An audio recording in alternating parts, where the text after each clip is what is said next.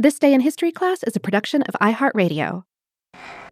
Hey everyone, it's Eves, and welcome to This Day in History class. I am still at home, but I am still bringing you episodes, so I hope you enjoy.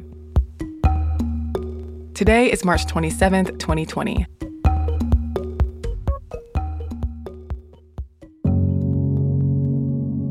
The day was March 27th, 1964. A magnitude 9.2 earthquake hit Alaska, destroying buildings and triggering landslides and tsunamis. It was the second largest earthquake ever recorded after the 1960 Valdivia earthquake. The disaster is sometimes known as the Good Friday earthquake because it occurred on the holiday. At 5:36 p.m. local time, an earthquake struck Alaska in the area near Prince William Sound when a fault between the Pacific and North American plates ruptured. The epicenter was about 6 miles or 10 kilometers east of the mouth of College Fjord. The rupture started at a depth of about 16 miles or 25 kilometers. The quake lasted between 4 and 5 minutes. States as far away as Texas felt its effects. The aftershock zone of the earthquake extended from Prince William Sound to the southwestern part of Kodiak Island. Thousands of aftershocks occurred over the next year, with larger ones in the first day after the event and smaller ones in the following months. The earthquake devastated cities in the area. It caused damage in many towns, including Anchorage, Hope, Moose Pass, and Valdez. Property destruction was extensive in Anchorage, where most damage occurred. Homes and buildings were destroyed, roads split apart, water, sewer, and gas lines broke, telephone and electrical systems failed. Coastal forests were destroyed. Parts of the Alaskan coast sank several feet, and other parts rose. Around 15 people died in the initial quakes. Even more people died in the waves generated by the tsunamis and landslides that followed.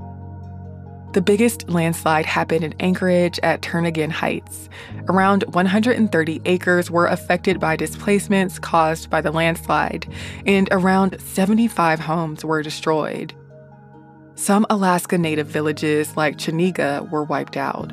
Chenega and other places had to move to better ground. An estimated 131 people were killed in the disaster. That included people who lost their lives in places as distant as Oregon and California. Tsunamis caused damage along the northwestern coast of the United States. Though not as extensive, they also caused damage in Hawaii and Japan. The quake and tsunamis were estimated to cause at least $300 million worth of property damage along the Pacific coast. At magnitude 9.2, it was the most powerful earthquake ever recorded in U.S. history. That said, the death toll was much lower than the quake had potential for due to low population density in Alaska and the fact that it was a holiday evening. Disaster relief was organized for people who lost their homes. A day after the quake, U.S. President Lyndon Johnson declared Alaska a major disaster area. Eventually, the U.S. Army Corps of Engineers spent around $110 million repairing infrastructure, rebuilding communities, and cleaning up. The West Coast and Alaska Tsunami Warning Center was created in the wake of the disaster.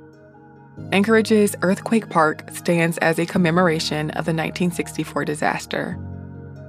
I'm Eves Jeffcoat, and hopefully, you know a little more about history today than you did yesterday.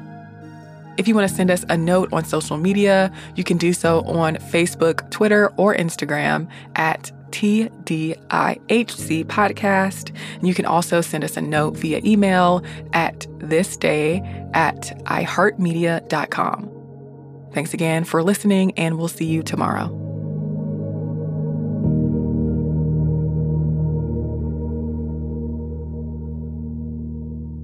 For more podcasts from iHeartRadio, visit the iHeartRadio app, Apple Podcasts, or wherever you listen to your favorite shows.